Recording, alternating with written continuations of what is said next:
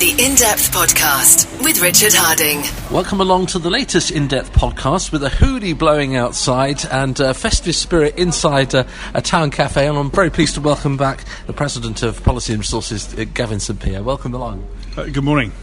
Now, uh, discussions with nurses over pay uh, have broken down. That there could be industrial action on the card. Is, is there any more that P and R can do at this stage?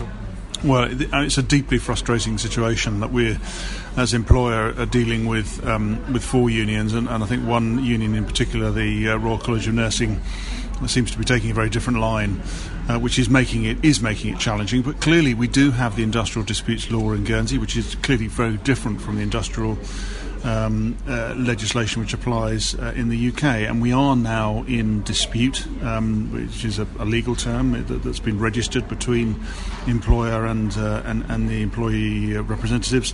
And we need to follow that process. So I think um, uh, Policy and Resources have uh, shown great flexibility uh, through twenty nineteen in, in the negotiations in responding to uh, a very significant uh, um, uh, request for an increase in pay for nurses.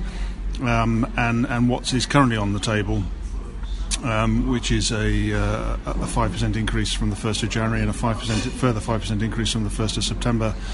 So actually a compound increase of ten point two five percent for twenty nineteen is is very significant, and, and obviously that would take us through uh, to the end of, of twenty twenty and, and allow time for the very significant piece of work that needs to be undertaken uh, in relation to the review of, of all the terms and conditions for all the pay groups, because I think we have to recognise in talking to the nurses, there are significant implications for other pay groups in, in what we're talking about, and it's it's all very well for uh, for one union to um, to do what it feels is best for its members, but as employer, we've got to think about all the other pay groups as well. So, in other words, there'll be a, a clamour for extra pay from many different sectors potentially. Yeah, and I think it's recognising that that um, there are um, d- discrepancies uh, and disparities in, in pay which have bu- been built up over a significant period of time between different uh, different pay groups and people working in different areas, um, and that isn't going to be resolved, um, even with the best will in the world, uh, overnight or even over the short term. It does require Uh, significant uh, time uh, to, to enable that change to take place, and that, that's the work that's been going on for the last year in terms of, of pulling all of that data together. Um, a policy letter will, be, letter will be coming to the States in March of twenty twenty, looking for States approval uh, and sanction to move on to the next stage. So um, this is a work in progress, and uh, to, to, to, the reality is, is it can't be pushed any faster than it can be pushed. Very interesting ideas come to the fore um, over the last couple of weeks of uh, introducing electric aircraft to, to the islands. I don't know if you've heard about this project and what you think about it. Yeah, I read about it in the national media um, a couple of months ago, actually, and I think it is interesting, particularly, of course, as the, it's being led with an aircraft to the Islander um, built by Britten Norman, which is, is obviously familiar to the to the islands. Um, I, I, I mean, and again, on the face of it, it seems uh, it seems ideal, doesn't it, for um, for the islands which are so close together? Um, the distances are such that it, that it, it would appear to be a technology that could well be deployed uh, here in the islands. I mean, clearly, um, there is quite a long way to go, I would suggest, in terms of, of not only developing the technology but obviously getting all the right Uh, safety approvals and all the rest of it that would be required before this could be used on um, on, on passenger aircraft. But no, I wish I wish all of those uh, people involved in that that project uh, great success, and and uh, we'll look forward to it coming to the islands if um, if appropriate. Is there so- something that the States could support, you know, financially in any way?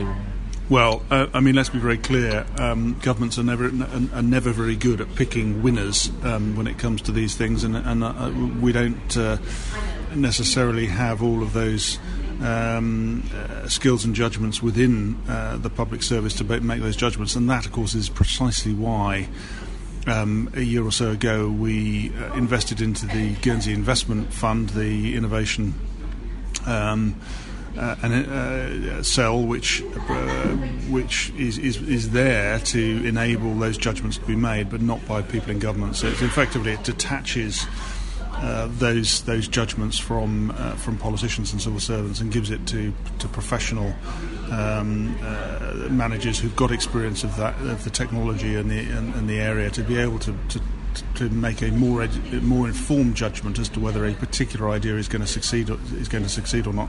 So I think it's really uh, whether that's available to to um, those who may be interested, I don't know, but it, that, that's a conversation they need to be having with the fund, not with government. It's been said that Alderney costs Guernsey taxpayers uh, three thousand pounds a year in subsidy for every man, woman and child. Uh, do you think that is sustainable, or should it all be re-looked at? Well, I think we have to start from the point that we uh, we have an agreement which was settled in nineteen forty-eight after the war, which provides a relationship between uh, Guernsey and Alderney uh, in return for the receipt of certain revenues. Guernsey provides certain services, particularly in relation to education, home and, and, and health. Um, now, what has happened in that seventy-year period is, is, first of all, it was never intended to last seventy years. It was only ever envisaged to be a temporary uh, temporary fix, and it's obviously become more embedded than that. But also other services have, have, if you like, been grafted on, some intentionally, some unintentionally, and some just by the development of the way services have evolved and, you know, have become more... Um, Uh, the greater burden has, has been taken on as a result. But I think, so I think we do have to review the nineteen forty-eight agreement, which is agreed by both islands, and I think we need to step back and say, okay, well, which, what bits of the agreement are working well, and what what, what bits are, are, are being supplied which are no long, which are not within that agreement, and what are we going to do about it? So um, I, I don't think, um, uh, and, and it's really requiring uh, both Guernsey and Alderney to uh, redetermine, if you like, the, the relationship they want to have with each other. So I'm not necessarily saying it, it is unsustainable, but I think it has to be done within the context of an agreement that everybody is happy, is, is fit for the twenty-first century, and uh, something that was written seventy years ago uh, at the end of the, world, uh, the Second World War, uh, I think is probably no longer fit for purpose. Now, you were against a, a business case being prepared into whether to lengthen the runway. Uh, following the Roquette last month, it's uh, now going to be happening. How do you feel about this uh, sort of flip-flopping in decision? Uh, I, um, it's profoundly depressing, I think, that the states should have redebated the question of the runway, I think, three or even four times during this uh, this um, uh, four-year states term. And, of course, we're not even through the four years yet. Um, and, and, of course, it had only debated the lengthening of the runway seven uh, seven months ago before the latest decision. So I think that's the, the most regrettable part of this decision, is that it's...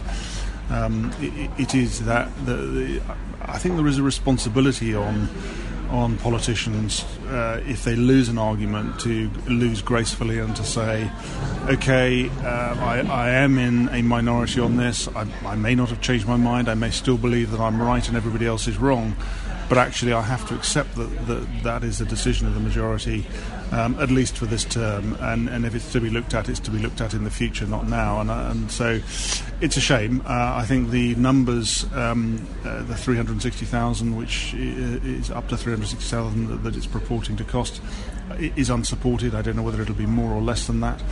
Um, and uh, it's uh, it's it's just a regrettable decision, but it is now one that's been made. So um, now that uh, I am in the minority, albeit by, by one vote, um, we have to follow that decision. Professor Catherine State's P and R Governments Review was very complimentary about uh, the membership of, of the committee, but it suggested the system of government should be looked at to make it more effective. Um, what, what do you see as... Uh, do you, firstly, do you agree with uh, Professor State's report, and um, what do you think would be the best system? Well, uh, Professor State's report is, is hers. I mean, she she is independent. Um, uh, she took evidence from a whole load of uh, individuals that that uh, she chose to speak to, um, rather than, than any that were given to her. So the the conclusions are hers and hers alone. Um, in relation to her comments uh, uh, about the system of government, um, I I I. I have sympathy with the conclusions she should re- she's reached. Uh, from policy and resources perspective, we are accepting all the recommendations, um, and do believe that we, we need to think about how we uh, go about implementing them. Now, some of that, that does, does touch on the system of government that will need to be considered, I guess, particularly by the next uh, policy and resources uh, committee.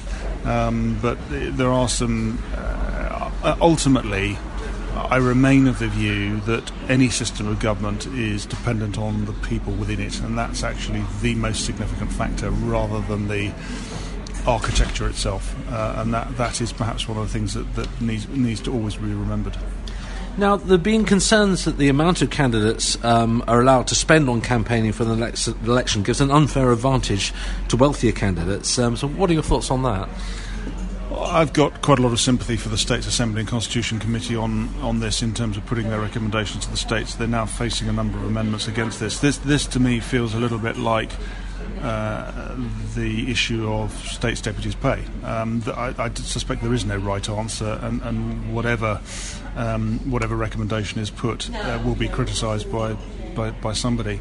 Uh, and uh, the, the challenge, I think, with this is, is um, getting the balance right between not allowing any given individual or group of individuals to, if you like, be seen to buy an a, a election victory by flooding Um, the uh, electoral market with their message and uh, through advertising or whatever, in other words spending a lot of money in order to get their profile up, versus the challenge of allowing people, particularly new candidates, um, to make themselves known. And I think we also have to recognise that the methodology that is being recommended by S A C, which is a single, um, uh, if you like, collective or collation of everybody's manifestos into one big booklet, may not be something that an, any individual candidate wishes to use. And, and I think in a democratic system, um, a candidate would be, should be, perfectly entitled to say, I don't want to have anything to do with that government system. I want to communicate in my own way with the electorate. So I think getting that balance right is really tough, um, and, and uh, my instinct is that, that S A C uh, probably have found um, a, a sensible compromise through, but, but I will listen to the debate. Now, a working group which includes P and R has been looking at how to improve relations between states members and civil servants. Uh, how do you think the, rela- the working relationship is, and, and what improvements could be made? Yeah, I, I mean, I think this is a constant tension, of course, between the the elected and, and, and the unelected, and the, the clear demarcation of, of, of lines of responsibility and roles and accountability. Um, and, and again, I don't think it's unique to our system of government. I think it exists in any democratic Uh, any democratic system. I think there have been some tensions in this term, particularly around um, the way in which particularly senior civil servants are appointed and uh, performance managed and so on. Um, but I've, a working party has been set up following a state's resolution a few months ago. That work is ongoing. Um, it's being led by a member of Policy and Resources, Deputy Jonathan Le Tocq, Um, together with uh, being assisted by uh, Deputy Heidi Salisbury and Deputy Michelle Leclerc, who, who were the ones who brought the amendment that led to the resolution, and I'm very happy to let that work continue. Uh, I think it's it's approaching it in the right way, which is uh, consulting with members and um, and dealing with it in a methodical and logical way. So I, I, I wish them luck in that work. So looking back over the year, what have been your highlights and, and maybe lowlights of the past year in terms of, you know, things that have gone well and things that haven't gone so well? Yeah, I think the, uh, I mean, many of the highlights have, have perhaps been externally related and, and, and to some extent a little bit below the, right, the radar on the domestic agenda, but Uh, I think in March last year we had the uh, ruling from the European Council of Finance Ministers that uh, uh, that, that meant that we were effectively whitelisted um, as a financial services jurisdiction, and I think that, that is incredibly important and shouldn't be underestimated um, in terms of uh, perhaps another way of looking at it is if that ruling hadn't gone that way and had gone another way, it, it would have been a very different and cha- a very different year in terms of, of the need to respond to that. So there was that. I think the uh, the decision in relation to the um, the World Trade Organization uh, membership uh, uh, under the U K again is important as we look ahead into twenty twenty and, and, and beyond in terms of a post potentially a post-Brexit world uh, and the need to uh, to uh, to obtain that as well.